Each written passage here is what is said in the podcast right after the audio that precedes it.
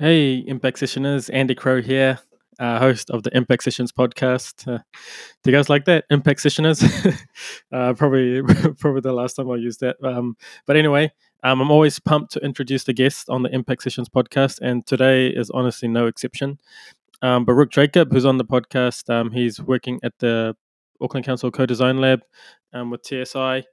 And yeah, he's an innovation facilitator with a deep interest in how psychological safety enables the honest sharing of emotions. And this, I believe, is important on a number of levels, especially as innovation requires it. It requires truth telling, the ability to leave assumptions at the door and to call each other's blind spots out. Um, I can't wait for you to hear the rest of this episode. But first, let's roll the intro. It's been said that social enterprises are 10 times harder to build. You're not only seeking financial sustainability, but also environmental, social, and cultural sustainability. It can be a minefield. There are many social innovators taking the leap and pursuing the dream. What are the tools, experiences, and mindsets that drive them? Why are they doing it? And how do they stay the course? That's the job of this podcast, Impact Sessions, a podcast dedicated to unpacking the leaps of faith of social innovators and creating a resource for the next wave. I'm your host, Andy Crow. Let's get the session started. Computer. Awesome. Yep. Cool. Um, you mentioned your PhD. Do you, what's what's the um? This is just me getting into it, but what what's Oh, yeah. your like exploration towards? So I'm basically looking at um, emotional capability in innovation teams or innovation contexts, Yeah. basically. Um, what it means to build emotional capability, what emotional capability even is. But I'm sort of looking at um, network resilience kind of model. You familiar with the idea of network resilience? It's slightly technology. I think no. I, actually I think you might have I might have heard it from you last, Yeah. but if you want to refresh my memory, it's all good. Oh yeah, so it's just the idea that um, say if you have a bunch of servers, for instance, connected with a cable, it's not good enough for each of those servers to be strong or completely resilient. The network itself has to be resilient. Yeah. The things that connect. So the resilience sits not on each individual server, but in the network of those servers coming together. And also, it's um, if you can technically kind of remove one server and put in another server or just add another server to it and that becomes part of the network and part of the resilient network yeah this is slightly layman's understanding of uh, Yeah. network resilience and thing but what i'm So does looking at that- is Does that play into like um just so I'm getting Mm. let's for example like um I mean and I don't I don't know much about it, but like with blockchain it being decentralized, so does that make it resilient or not really? i think it might make it quite resilient because it's decentralized but again my understanding of blockchain is really limited what i'm trying say for instance i, I don't remember if you remember this last year was it? Um, there was uh, petrol a petrol line a digger Ah, went through the yes, petrol yeah, line somewhere in Northland and Auckland like uh, Auckland airport shutdown. Yeah, yeah that's not resilient yeah, so I think the idea I'm sort of trying to really explore is looking at a lot of it feels to me, um, and this is very much as a very much early inquiries, but it feels to me that when we talk about resilience, human resilience, we talk about it as individuals. Hmm. You know, it's like something goes wrong. You, Andy, need to be more resilient. Baruch, you need to be more resilient. But when you think about network resilience, it's not about the individual, it's about the network itself. Uh, Yeah. And resilience sits in the network. And when I think of it, that's very natural to a lot of our thinking. I mean, like in these times, we've gone back to family, we've gone back to close friendships, all of that. That literally, a family is literally network resilience. I Yeah. think you and I have talked earlier about church as well. And church is literally, when it's working well, that is network resilience awesome. but we tend not to think about it in sort of professional and performance circles as much at least yeah again sports think about it all the time you Yeah. know? for them it's that's a natural way to think about it but again Yeah. in business we tend not to yeah so that's the thing I'm trying uh, to find out yeah. more yeah Yeah, awesome. And I think yeah, um, uh, I, f- I yeah, I wish I had a guess at what you were gonna do, because I just yeah, I just you know, I mean, based on the ideas you've been putting out, and then based on some of the Mhm. workshops I've been a part of that you've run, um, Yeah. yeah, it's just like, how could you not do that? um, yeah, I think I kind of feel like yeah, you've built the right, you've yeah. built the skills for it, um, Mm. And you've sort of yeah, um, awesome. I mean, and one one um, thing I was going to add was um, about the sports one, um, and I'll find the the researchers because we. uh, feel like a bit of a like name drop, but like um, when Roy and I did our TEDx talk, Mhm, Uh, mhm. references to re- economists, and they talked about you know how economies can be like a football team or a basketball team. Very interesting, right? Um, and I'll find the um, Yes, please. I'll find the reference. Um, but essentially, like a basketball team.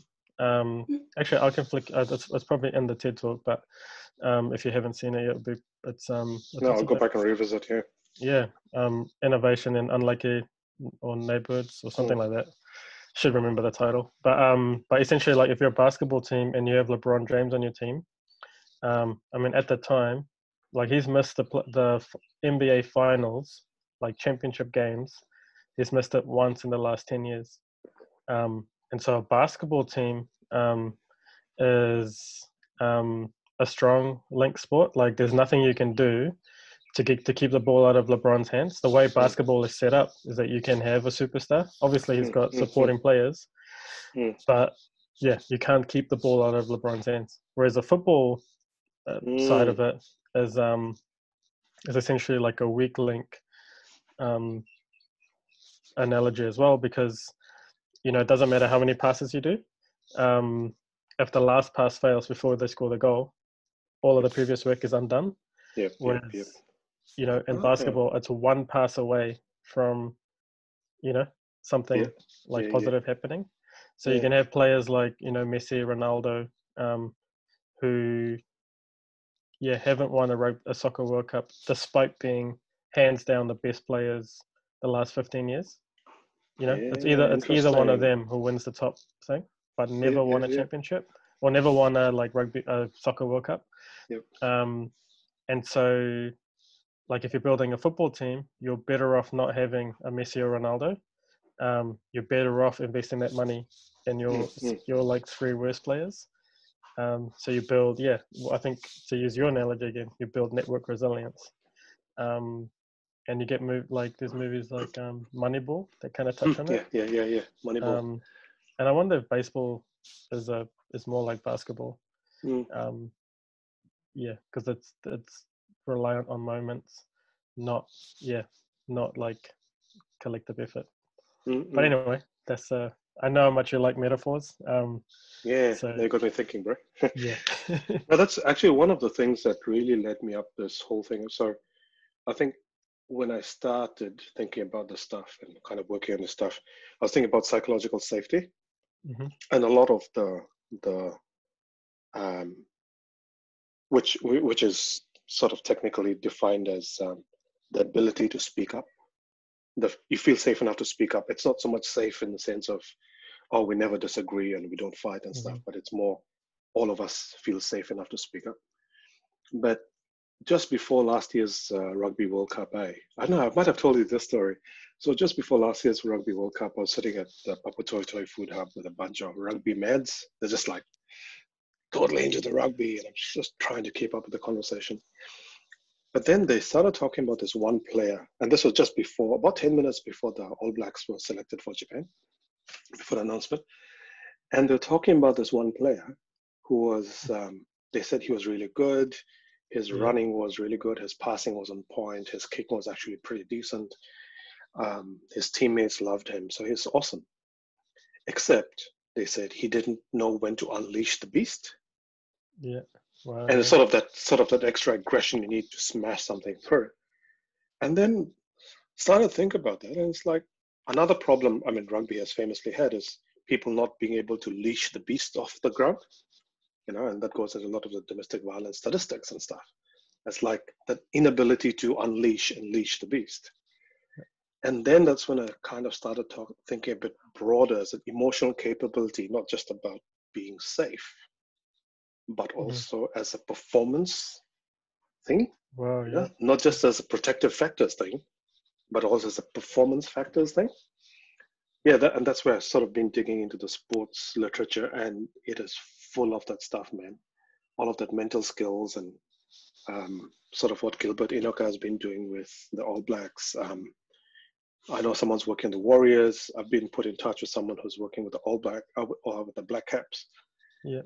And I'm slightly. I haven't written to her yet because I'm slightly um, intimidated. but once I've got my understanding a bit better, I'm going to write to her and sort of yeah. And that's sort of when the PhD also started to form because it's like, man, this is bigger than it's bigger than a work project. It's something Yeah. that I'm getting really, really interested in. Yeah, yeah. Um, it's. I love that you brought up psychological safety. Um, it's probably one of the three things um, which I think all sort of interconnect and tie in. Um, and into yeah. Um, and yeah, I know we just you know jumped in the conversation. Um, Mm. you know, and people listening back will be will be this will be really weird because I'll do the intro after. Um, but um yeah so i didn't want to actually need to drop that in there but um so the three things that um i thought would be cool to touch on and they all related on articles that you wrote so the first one is around Oh yeah. psychological safety Oh yeah. um and then also i thought it would be awesome to walk through i know you usually use like emotional culture deck Mhm. um but i'm sure there's like resources that can substitute people finding you know Yep. a list of Yep, feelings yep, so i thought that would be super interesting um to walk through um the other one is navigating in circles um yeah. i love that story that you tell yeah. um can you guess the third one where i'm going with this Gardening? yes Ah, watermelon watermelons and butternuts watermelons. Oh man, dude, that was so hilarious. That was so funny. um, yeah, so this is the most prepared I've been um, Right. for for a podcast, but also um, I think it's just so. And then the bigger context is that we're we're in this really like weird time. Mm, mm. Um, we have COVID nineteen. You know, in about a week, just under a week, we drop down to level three, and I think there'll be some like. I don't. I think it will be more psychological than the physical experience, but there'll be some mental easing that we go through. Um, but one of the things like I've been thinking about lots, and you know, I've started.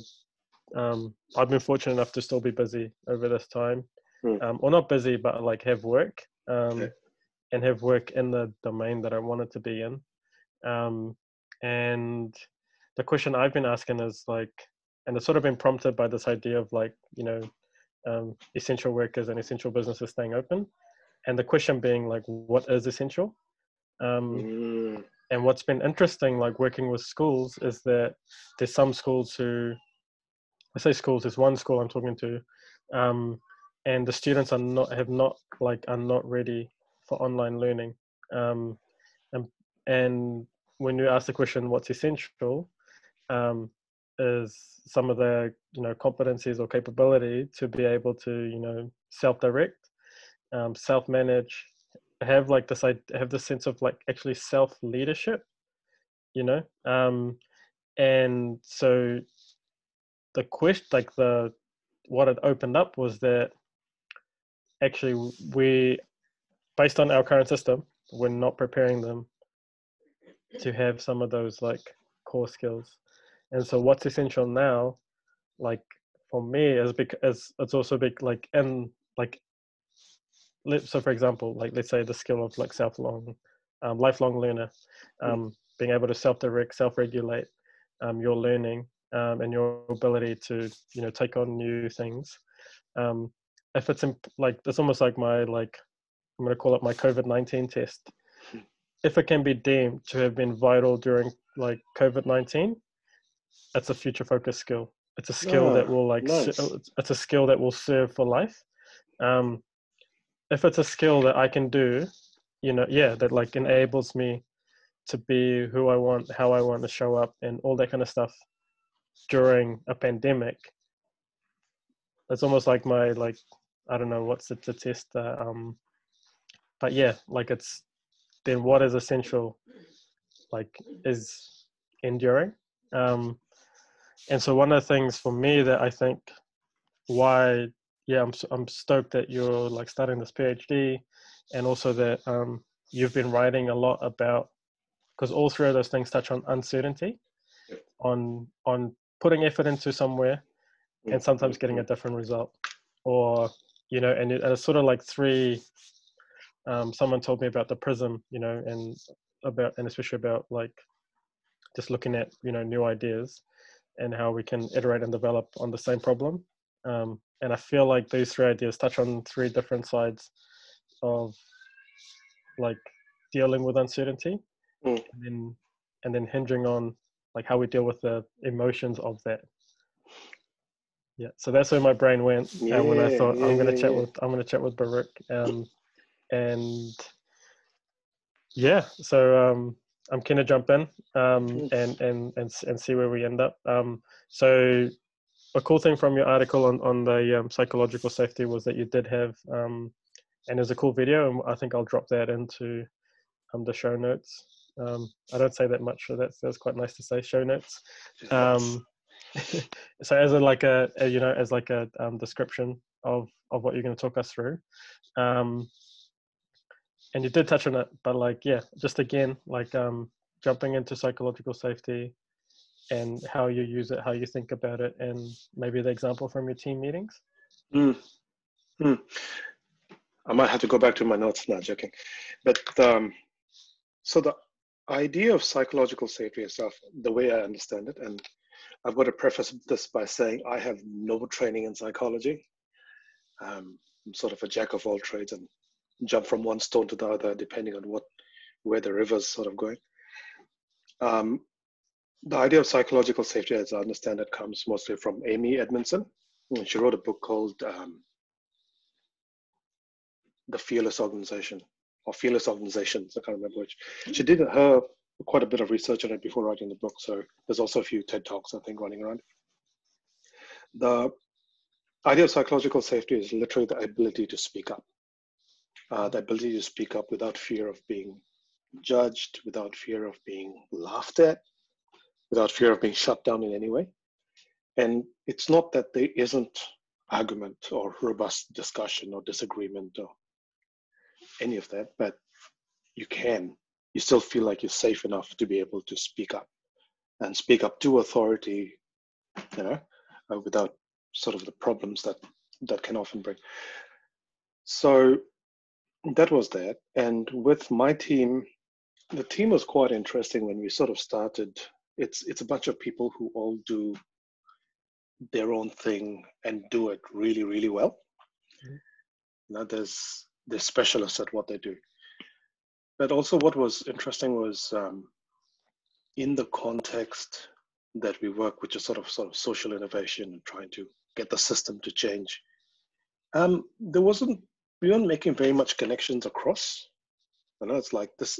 Here's a discrete piece of work, and here's a discrete piece of work, and they don't really need to talk to each other. So when I started with the team, one of the things I wanted to do was create more of those connections, and then sort of came across this particular tool. And yeah, the emotional culture deck. Well, I personally love it. Um, I think the there's been a lot of research gone into the actual emotion words that I used. So how I use it with the team is um, every Monday we meet. And also this is kind of interesting, just as aside at the moment, because at the moment we're just meeting via Zoom. Yep. So how that plays in, so that's quite interesting.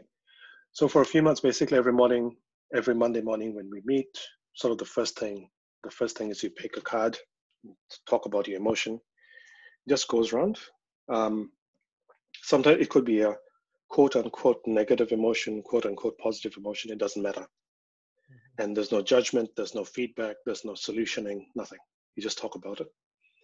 And then it goes around the table. And I I usually start it because I'm the one kind of holding that space. I usually start it, make sure the manager of the team goes through it as well. And then once we've done that, we then pick another card to describe how you want to feel for the rest of the week.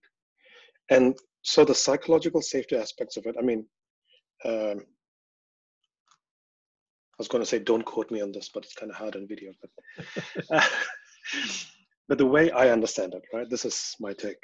Um, there's sort of two main things that are really, really key. One, to build psychological safety. One is to build connectedness.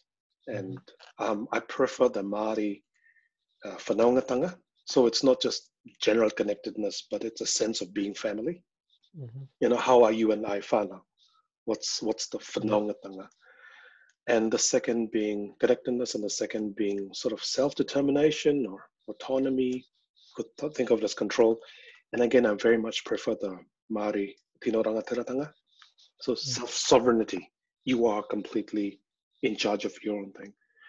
So the way I think the cards actually helped us with with building psychological safety because it talks to both of those. So one is even if I, Baruch, have nothing to do with your work, Andy. I mean, we're friends, like we're in the Mm. same team, but our work has nothing to do with each other. There's not very many reasons to connect. There's not very much emotional connection between us. But if you, and this really happened in the team, someone picked up the cards and said, "Oh, my, my emotion is not there in the card." I'm like, "Okay, what's your emotion?" And he's like, "Existential despair." and I was like, "Whoa, okay, talk about it." And he talked about it. And then it went around, and one of these other parts of the team who had never really connected with this team member, she goes, "You know what? That is my word. Too. I was going to say something else, but that's actually my word existential despair. And she talked about why she felt that. And what I began to see was over time, and this is not an immediate magical thing, Mm-hmm. but the two of them have started talking more to each other. You know, they listen to each other in, in the team conversations. So that is one. The other thing about connecting, and that's the thing, when we connect around emotions, it's really, really basic. Yeah. And sometimes, at least with the team now, I try and push it, uh, particularly around this COVID thing. I've been starting by saying, where's a dark place you've gone to? Pick an emotion, not just any emotion, but pick the dark emotion that you've been in, because you have. You know, go to the dark place, and then we talk through it. But it does take a little bit more comfort with the t- with the group before you can do that. Always, I mean, people Yeah. need to be comfortable with you. The other thing, so that's the connectedness side. The other thing around the self determination is everybody gets the same deck of cards. So whether you're the coach like me, you whether you're a team member, whether you're the team leader, manager, you all get the same deck of cards. You know, so there's sort of that real equality in that sense. Everybody can pick their own deck of cards. You choose your deck. I mean, like my colleague wanted to talk about uh, existential um, despair, but other times it's just people just go like, "Oh, yep, I'm happy," you know, or "I'm grateful." Yeah. You know, you don't have to go deep, but that's your choice. Yes. you know? Yeah. Yeah. It's not a choice that someone's. You have the choice, and also with um, at, at a more subtle level, because the words are on the card, there's a sort of this quite implicit permission to go anywhere those cards talk about. So those cards, for instance, say words like rebellious, and there's a talk about it. Yeah, you can go there. You Mhm. know, in a normal team meeting, you wouldn't say, "Oh yeah, feeling." Well, in team meetings I've been in, at least, you wouldn't necessarily say, "I'm feeling rebellious," you know, or "I'm feeling irritated." Would you say that? Or "I'm feeling, I'm feeling unsupported." Mm. You know, and the thing is, when the cards give you that implicit permission to go there, it suddenly becomes. I mean, there's real tino rangatiratanga there. Yeah. Yeah. and also in the process because we do not offer feedback i mean sometimes i might catch up with a team member later to say hey just checking in. You're okay. Mm. but in that space it's not about giving feedback or fixing problems or solutioning or nothing. It's just like oh thank you for sharing. It's like a alcoholics anonymous uh, kind of thing. It's like oh thank you for sharing. Yeah.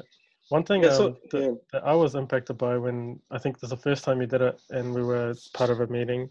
Mm, Um, looking back on it, I was just like, every like I can almost like confirm everything you're saying. But I think when we did it that first time, there was already um, part of the meeting had already occurred, yep yep and up until that point, um, yeah, everyone was, from what I could tell, hundred percent on board, right? Hmm. Um, and uh, and uh, it's to that point, like that you were saying, like, would you say, you know, X in a meeting? Would you Mhm. say you feel you feel uncertain, you feel unsure Mm. in a meeting where you're meant to be collaborating on the possibilities of something, right? Yeah. Um, and so we do the the culture deck um, exercise and emotional culture deck exercise, and for me, it just like it blew the lid open on Mm, on um yeah just on the on the temperature of the room yep, um yep. you know like i i went in assuming pro- and this is yeah um It's been it's a few months now since this happened but i could probably through that exercise say that um the the temperature i tend to read is my own Mm, in that space. Um and then you really also use Yeah. the term like holding space um and as someone who yeah is leaning into that you know that part of the work um and and and a- and the thing that occurred to me too like because you're a, um trying to remember your on your website um fedabond.com you have learning facilitator and innovation design is that right? Mm, mm, mm. yeah.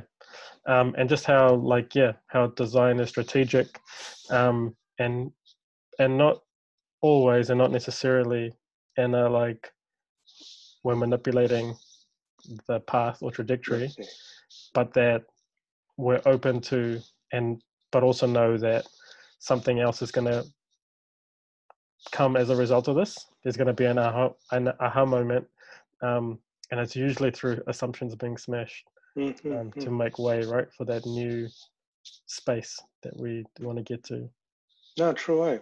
That's so true. There's um, I saw it recently on the Six Collective um, page. What is it they're saying? It's not it's not B two B or B two C, not business to business or Mm, business to customer. It's H to H, human to human.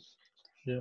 And I don't think that's new. I think other people have said it before, but that's I think if we can connect to the human level, a lot of the other things sort of we willing to forgive. I mean, and that's also why I really love the framing of it as whanaungatanga. I mean, if your family is anything like my family, if your whānau is anything like my whānau, it's messed. It's messy.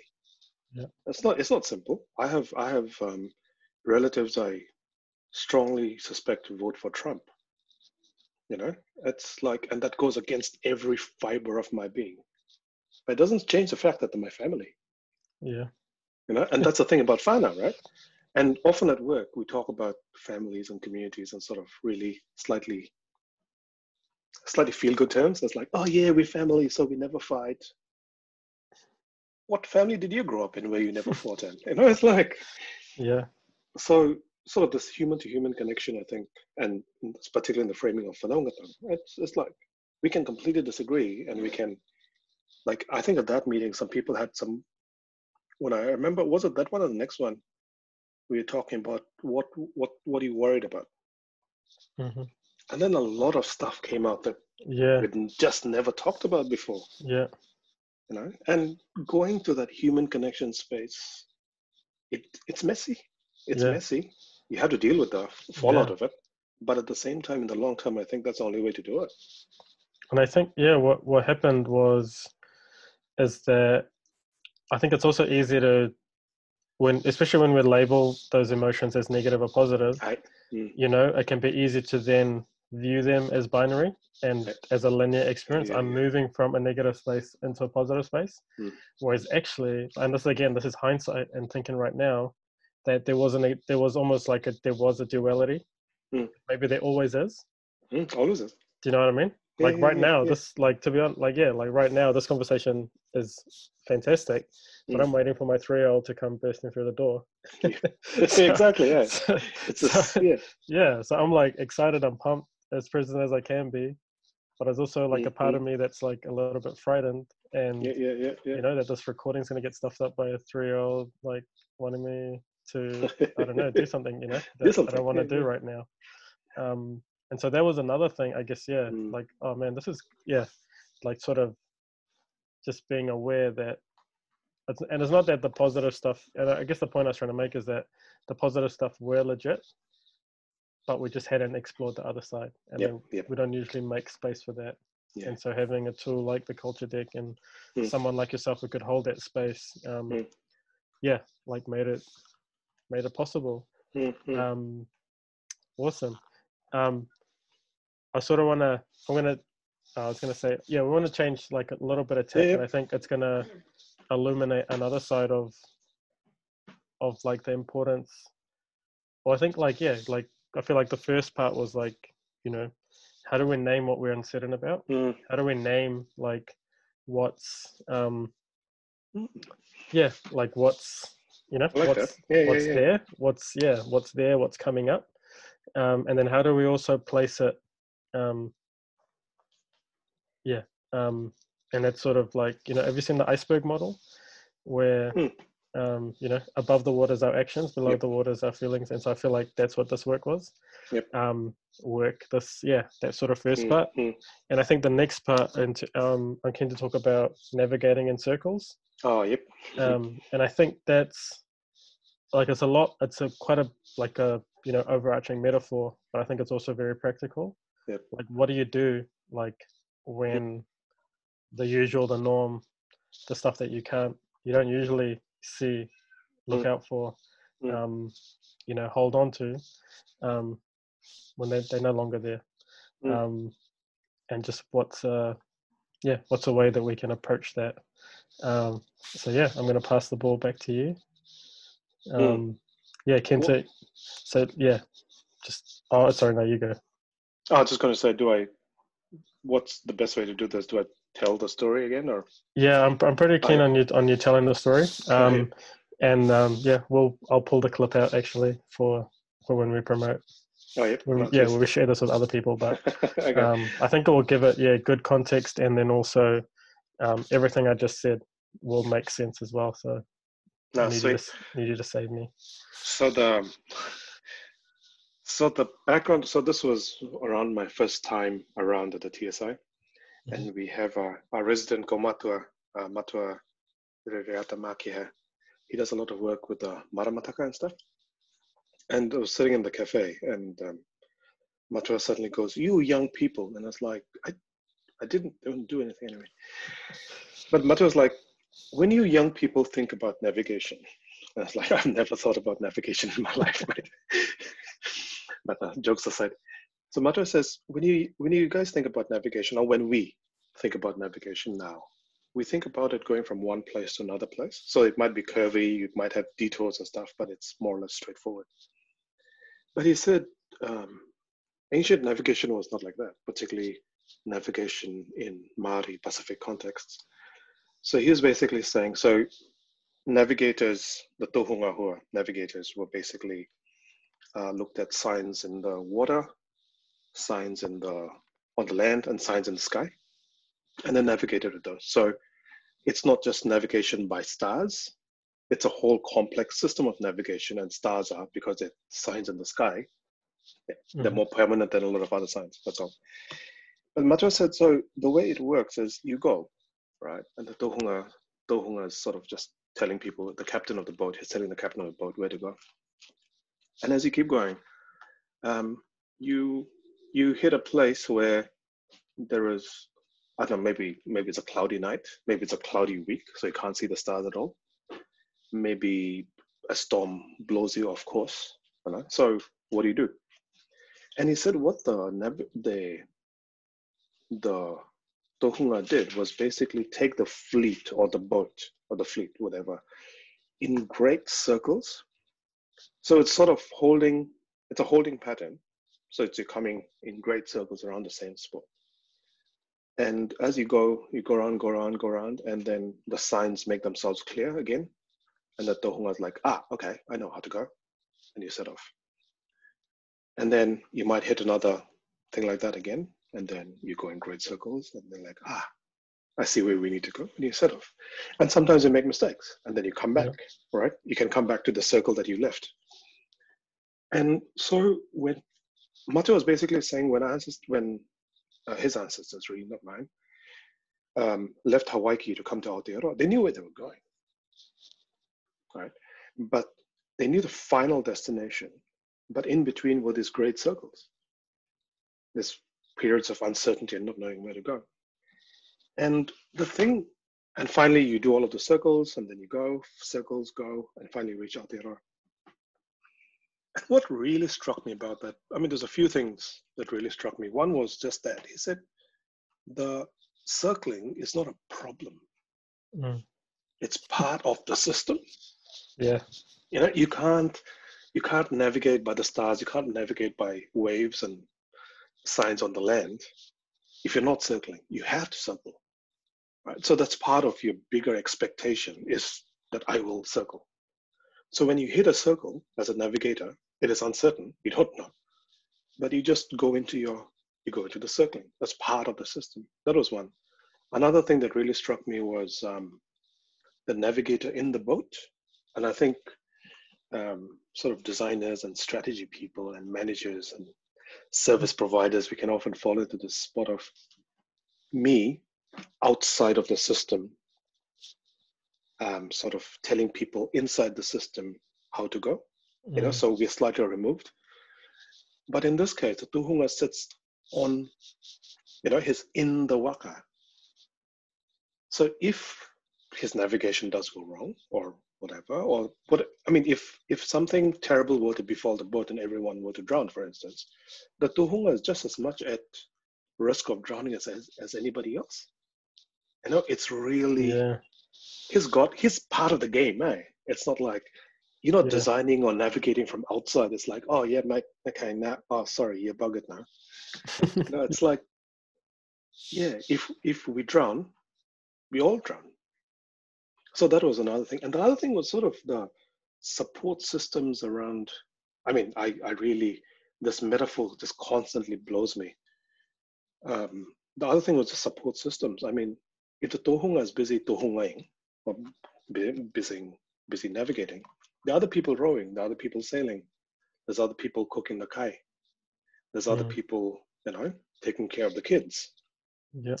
To make to for this tohunga to be able to navigate, a lot of other stuff needs to be in place. Yeah. You know, so we often think of ourselves. I mean, not we often, but the royal we, civilizationally, we often think of the individual hero, you know, blazing your way through the world. Yeah. Mm. Who was cooking the meals, mate? Mm. Who was catching the fish? You know, there isn't an individual hero. Yeah. And we have to be part of a whānau. You know, and that's what a lot of the waka were literally that. It was a family. It was a whānau. That was one waka. And we have to be part of a whānau to be able to do the things that we want to do or the things that we're good at, right? The captain can't say, oh, yeah, bugger off, yeah, navigator, you know, I'm just going to take over navigating. And like, oh, mate, you are stuffed. Yeah. So that was another thing. And the, another thing I thought, I mean, just really management wisdom, I thought, was this thing about uh, continue to navigate in circles was, I mean, when you think of it, if you don't know where you're going next, you could just sit still, right? Yeah. You could just stay in the same spot. But that is really, really possibly, I don't know if that's what they were thinking, but when I think of it as sort of from a mon- modern people management perspective, it's like, that would be terrible because people would feel like, you know, if you're a rower and you don't have rowing to do, you very quickly feel useless. Mm. You know, it becomes quite a dark space for you. But as long as you're rowing or you're sailing or you're doing those things, you're still part of you're part of the workings. Yes. And yeah. also because if circling is part of the system of navigating, I can even look at the crew and say, hey, okay, we're circling. And in keeping them busy, and they're not going to mind because it was part of the system. Yeah. Yeah. So that story just kind of, every time I think about it, there's a little bit more wisdom in it. I, it's such a powerful thing. Yeah, I mean, every time I hear you tell it, I I hear a different thing too. um, again, you know, we're talking about the prism, mm. um, and yeah, oh man, like one of the things that that strikes me. So, um, yeah, like you know, like so for example, this podcast, like it's about um this impact sessions. It's about like, mm-hmm. you know, what are the um, tools, trips, and tricks that like social innovators use mm. to like make and drive what they're doing. Mm. Um, and yeah, like for me, like the, again, what I love about the navigating metaphor as opposed to the destination metaphor is that um yeah like again like i mean yeah like I'm forced to ask like what's essential, mm. and then also um, you know, there's what's essential, and then also like I, th- I feel like if you're building something, a community, um, a network, all of those things, there are like um, or impact. Like there's tasks that you can do towards that the aims of that, where every so often the impact is not direct. Mm-hmm. You know, um, so you know, like being a running a small business um, for me at the moment, that's creating a whole bunch of content, and you know, um, the practice of that is is the circling. There's going to be there's going to be times you know in the years to come where like there's going to be this like um what's it? It was almost going to be like an oversized return on the thing, but the practice now of Mhm. just this is what it takes, or this this is yeah this is this is the task that puts me in the waka of social entrepreneurship. Yeah, yeah, yeah. This is the work that puts me um yeah on this trajectory. Um Mm, and yeah when and i there's almost like the sense of like um yeah we're sort of reflecting on the spot like um you know connectedness to the mission but also detachment and i think Mm. it's um gary vee he talks about um micro speed macro patience so Oh, like yeah. That's so, like, in your day to day Yeah. like you do everything you can towards your big goal but in the macro in the years and years and years of your life like you're patient you're patient actually to that ultimate outcome. Um so for him like he wants to own you know an american football team. Um so he's patient with that. But in terms of the actions that gets him there like he's he sees himself as like a hustler you know Mhm, mhm. someone who um and that's sort of like when and that's i think yeah like this metaphor like sort of plays into that and that Mhm. if you're not doing the things that are like essential to you know navigating um, rowing cooking Mhm. um, caring um, steering um, then yeah that sense of like uselessness or aimlessness comes in Yep, yep, yep. but that's also part of the work is finding out what is worth doing Yeah. what is essential Yeah. um, and yeah oh man i Mm. just i love that metaphor which I, i, really love that. yeah Mm.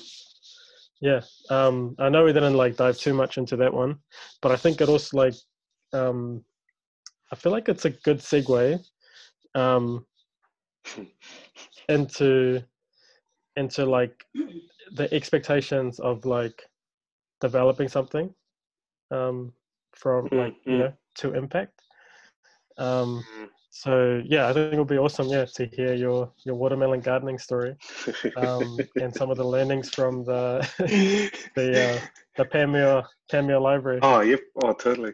So it's it's really funny. I've been I've been writing and talking so much about the planting watermelons and getting butternut squash, and my wife is like, "You- "You're really stretching that story out. Uh, You're really milking that story." I'm like, "It makes so much sense." yeah So um, i'm happy to oblige um, no, thank you. That that's really really interesting. So the immediate story was basically a few months ago. I put in watermelon seeds. It was meant as a bit of a surprise for my wife, who loves watermelons. so we had a packet. It says watermelons in the damn packet, and so I put in the seeds and um, waited, and things grew. Right, things grew out of it. And then, yeah, she got excited. and then she's like, What did you put there? Like, finally had to tell her, like, watermelons. But anyway, what happened was, as the fruits came, we'd realized that there were two different plants. And that's like, all I'd planted was watermelons, but they were two different, the plants look different. And we're like, Oh, never, I've never actually seen a watermelon plant. So, who, maybe. But as the fruits started coming out, some of them were clearly watermelons, one of two of them, two plants, I think the other three or four plants were clearly not watermelons. or that was the weirdest shaped watermelon ever. And as it grew up, it grew more and more. We realized it's butternut squash. And that was the thing about, you know, I planted watermelons and got butternut squash. And the thing that that reminded me of was this was back in 2013. I was at Auckland Libraries and we were setting up makerspaces.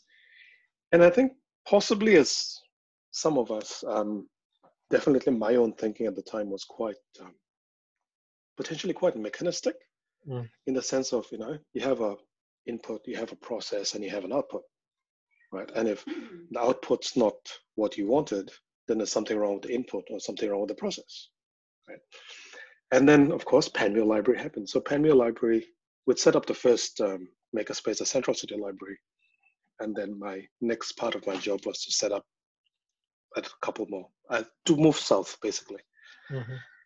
And so Panmure was one, and I think uh, Mangere East Library was the other one. I can't remember quite. But Panmure is where the big thing happened. So Panmure Library went to them and said, "Hey, make a space, all of this stuff." They're like, "Yeah, they're great, but um, we're not really interested in your 3D printers and your robotic stuff. What our community really wants is a recording room, you know, sort of to be able to record music." Like, Mhm. oh, okay, I can do this. So Ports of Auckland gave us a bunch of like 10, I think, 10 old computers, oldish, are still working well. We put um, Ubuntu Linux on them and um, bought some microphones. Jacko, you know, Yakko, Yakko, Jacko. yeah, Yeah, Yakko, yes, they yeah. gave us gave us a bunch of uh, modems and programmed it so it could connect into the library Wi-Fi. So all of that is set up, right? And the room used to be the old local history room, but turned it into the makerspace. And I was, I mean, all of this energy and people were clearly energized, but I was dreaming of, I was dreaming really. And in my dreams, it was going to be, oh, yep, the kids would come in, they'd record the music, maybe we'll put on YouTube because we had the internet Wi Fi. And while you can't, it's hard to get the kids around to do a physical dance off or a sing off, say with Mangere East. We'll put it up on YouTube and we'll have a, you know, a virtual sing off and a virtual dance off. I mean, like, eyes were popping. and the whole thing was around engagement, right? I mean, Mhm. in our thinking, technology was never the thing. The thing around the maker spaces was around um, sort of maker rather than consumer culture yeah, and working with young people and engaging young people in a Yeah. different way. So the technology of it was not the main focus ever anyway. And then what happened was the kids loved the space, absolutely loved the space. They were like, when's it to open? When's it to open? It finally opened, and they went in, they used it.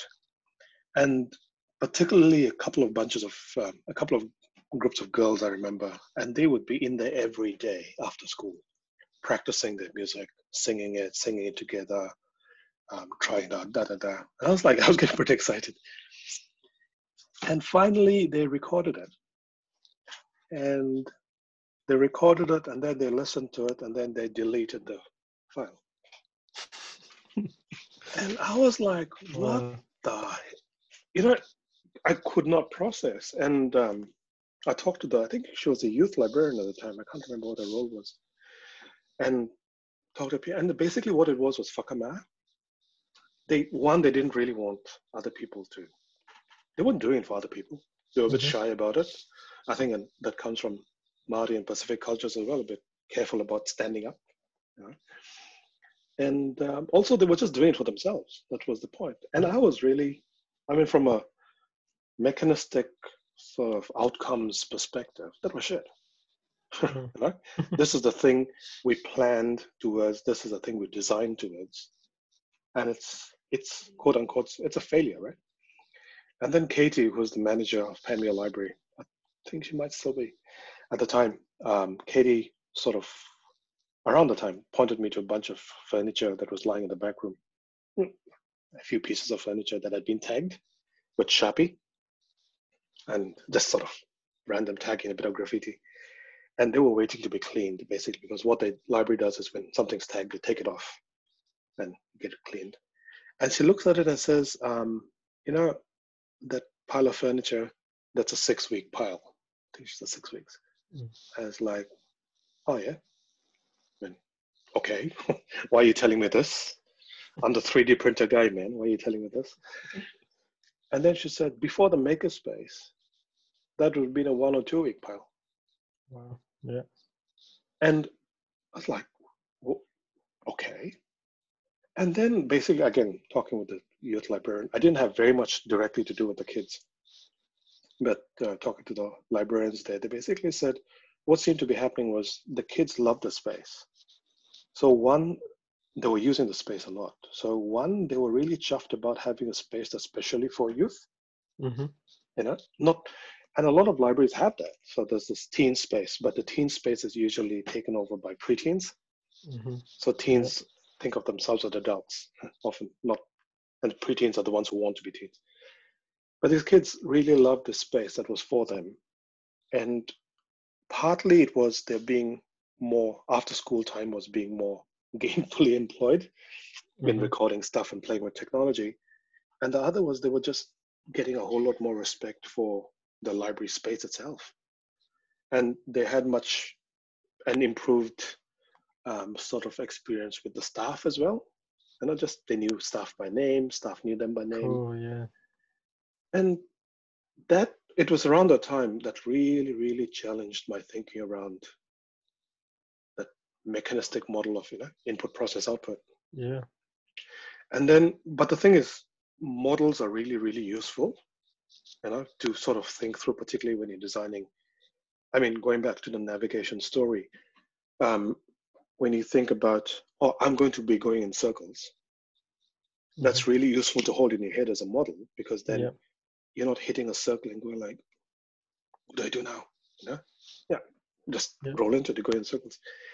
So around the time, I think someone talked to me about gardening. I can't remember what it was, but basically I ended up getting quite interested in gardening because you still have a similar input, process, output, right? You put yeah. in the seed and then process happens and then you get the fruits. But gardening is a lot more, I mean, massively more respectful of conditions. Yeah. I can't, I can't control the weather. Forget about controlling the climate.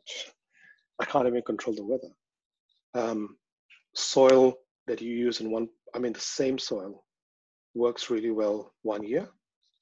Next year, I mean, it's happened with our garden this year. It's like last year we went crazy with chilies in exactly the same spot we planted chilies again.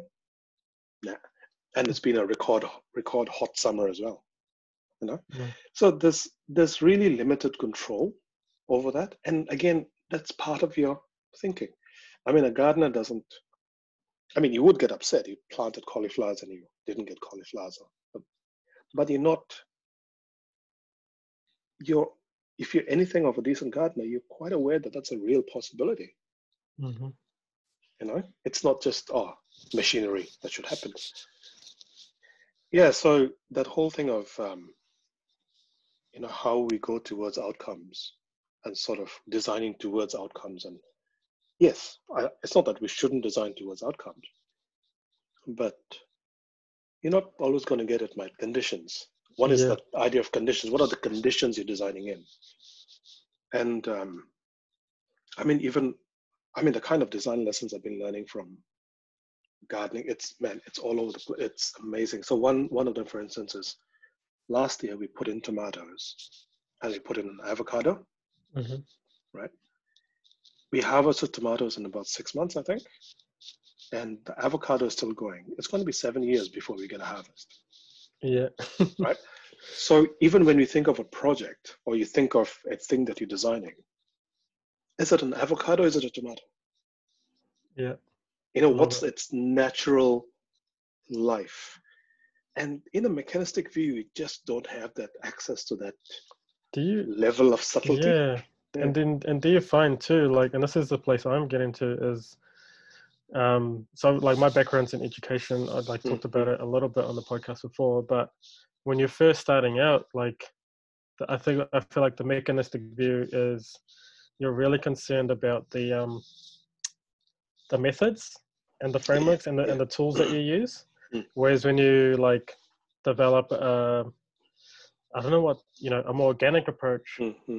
you you tend to um, lean towards like the mindset the mindset that comes out of it the intention that goes behind it um, a lot of the time now and, and you probably find this like i'm i design uh, I, I feel like before like I was designing, yeah, for outcomes. Mm. Now I'm designing for moments. Mm. Like mm. what moments, yeah, like are gonna shift the mood like what moments are going to shift like you know people's um yeah drive Mm, mm, you know like um, sensibility like what moments are going to get rid of assumptions which ones are going to build hope which mm, ones are mm. going to like you know Nice. deliver insight Mhm. um and so and when you talk yeah and like gardening is one of those it's especially like the circling thing like i've started um at our place like because of everything that's going on and Mm. um i did it for two weeks and um i've seen some people like use cardboard to kill weeds and that. Mhm. um but no access to like compost so i was like oh i'll use a couple layers of newspaper. Garden looked great for like a week. It rained and then the weeds just like shot through it and i was like okay there's a lesson lesson learned. Um but yeah there's um and i think also when you when you obviously when you write proposals like having an outcome that's something intangible like you know problem solving skills or like all those soft Mhm. things those intangible emotional maybe leaning stuff um it can be hard to get a proposal over the line Mm. but i feel like when you or i believe really that like when you design for that type of outcome Mm. then you can be more present to the butternut yeah, yeah. coming from the watermelon packet you know Watermelon bananas. Yeah, yeah, and um, I think no, I suddenly lost my train. I suddenly looked out and saw my cauliflowers and lost my train of thought. Yeah, Uh, no, I think that's right. I sort of um, the kind of I think we're still designing for outcomes in a sense. Mhm. You know, hope is an outcome. yeah It's not. It's but um, but you're released from it like looking yeah, like a, a thing Yeah, specifically you know yeah, you it- have you i feel like you you end up with a menu you know like as opposed to yeah. like a dish you know like we're going to follow this Exactly. recipe versus like um yeah we're going to use these ingredients. You give the same like yeah. I love it when my wife goes oh what are we going to have for dinner? There's nothing. And we end up with like you know a curry and a really you know like and it's just like what? Like where did that come from? Or like you know there's a there's a pasta bake now all of a sudden like you know or quiche. Like it's just like yeah um Mm, mm. so, yeah i mean there's so many yeah oh man i love this. Um we've been, yeah we've been going for close to an hour. Um i was just wondering there's um i've forgotten those questions but there's like three questions. I want to just round off. Oh, yeah. I, I think Nice. it's three. Um so we'll we'll start with them and then hopefully they they land. Um so so first one is um a book or author that's um inspiring or keeps inspiring you Mm. um yeah Oh, I have three. Eh? okay let's go for it So, actually, I wonder if I can show you the covers. Is this? Yeah, let's go for right? it yeah. Where are they? My three books. Oh, yep.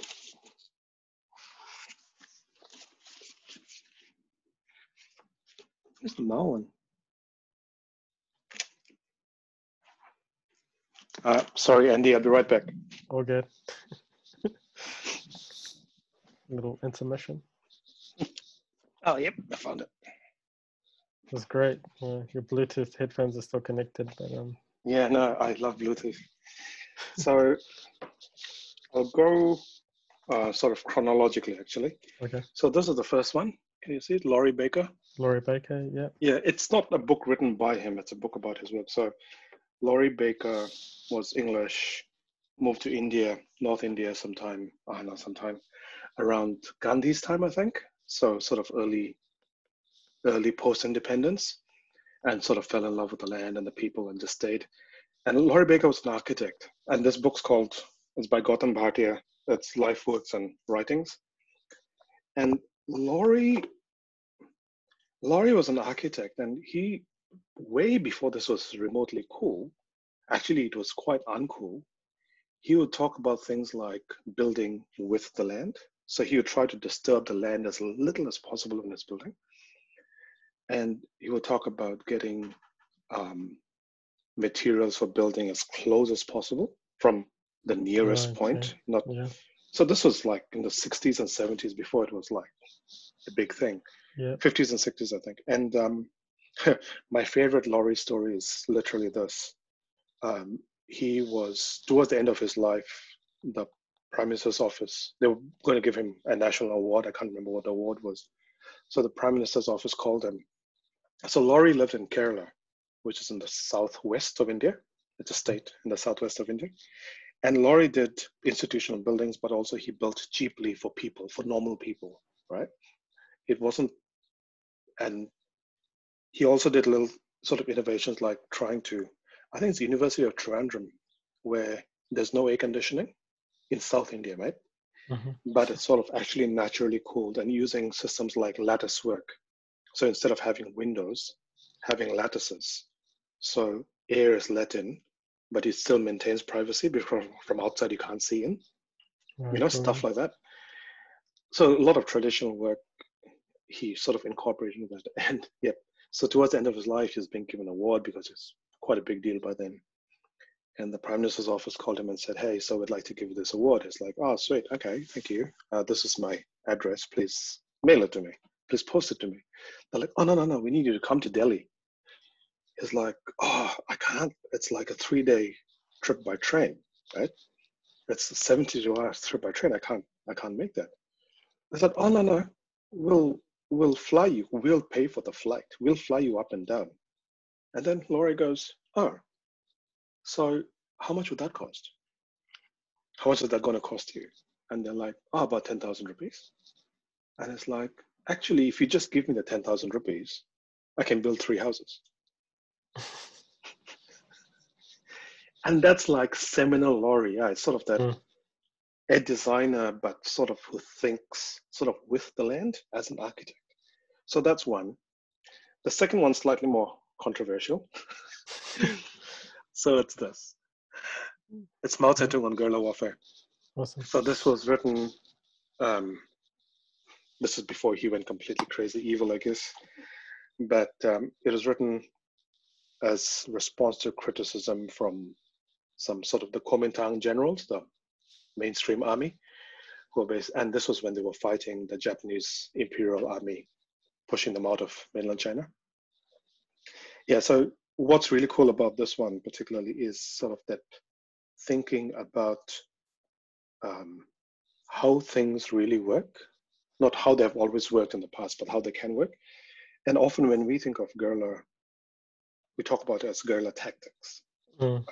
This is actually a book on guerrilla strategy it's yeah it's a big picture and how do you and when you think of it i mean um, books like lean what is that called lean startup have talked about it yeah. as as sort of um, entrepreneurship being this state of extreme uncertainty right um, yeah here's another state of extreme uncertainty with you you have no resources yeah well right? all of your resources are literally grown from the land or stolen from the enemy how do you do that so there's some really good thinking in there. And the third one is sort of a farming one. It's called the One Straw Revolution. It's uh, Masanobu right, Fukuoka. Yeah, he Fukuoka was an engineer, I think, and then he turned in, turned to farming, and he started something called um, what he calls uh, no-till farming. It's called no-till. Uh, I, I thought I heard that name. Uh, no-till no, is one no, they use. No dig, no not no dig. It's like oh heck, I don't know talk about this. Do nothing farming. Uh, okay, yeah, yeah. So again, it's not it's not so much does not work. It's, you do a lot of stuff, but it's farming with the rhythms of nature. Yeah. Um, I had a bit of a play. They talk about him also as one of the one of the early fathers of permaculture, the permaculture. Uh, okay, yes, yeah, mm. yeah. Yeah, those are probably my top three. Eh? Sorry, you said no, one. that's all good, man. No, no, that's good. Um, because I've forgotten my my questions. Um, and I guess like maybe the last one, which I used, which is just my last question. Mm. Um, you already mentioned your PhD. Um, so I usually ask, you know, what are you up to? Um, but uh, where can people find you? How can people connect? Um, oh yeah. And, yeah. Um, it depends on what you want to connect for. for the slightly more thoughtful, serious stuff, I'm on LinkedIn, Baruch Jacob, yeah. easy to find. Um, if you want to hear me talking, basically swearing a lot and talking about wine and coffee, uh, I'm on Twitter. Happy to connect yeah. there as well. But also, I'm, you know, I'm just I'm just at work. Baruch.jacob at aucklandcouncil.govt.nz. Awesome, man. Yeah, I'm always happy to have conversations. Eh? Yeah. Uh, I mean, even I this can- one, I I've can learned vouch- so much. Yeah, I can vouch for it. Like, um, Oh, Yeah. cheers, yeah, we always we always have a good time, man. Um, I got I got to get back to kids. Um, Nah, thank you so much. Thank you so much for your time and for yeah sharing on, um, yeah, three perspectives on like just I Mm. want to say managing uncertainty. Mm. Um, Mm. yeah and yeah i just yeah i just love that you keep keep pushing into that and um, i've learned so much from you and i know that um, i've got about on anchor where i use this i've got about six people in my audience so the rest of us um yeah we're gonna enjoy this too cheers, Andy. Thank you. That was really Good fun. man. see you mate See you, bye. Bye. Again, this is Andy signing off. Um, I really hope you enjoyed that that podcast. Um, please do reach out to Baruch. He's a very, um, yeah, he's a wealth of knowledge and someone who is really good to have in your corner. Um, and the reason I hope you can find, yeah, the reason I thought that was super powerful um, to have on this episode on this podcast at this time is that even after you know the coronavirus, we're going to need ways to connect with people. We're going to need ways to make sure they feel safe. And if you're involved in impact work, that's some of the best work that you can do is to get on their level and for them to get on yours and to have empathy. Um, so with that, we're signing off. Till next time. See ya. Bye.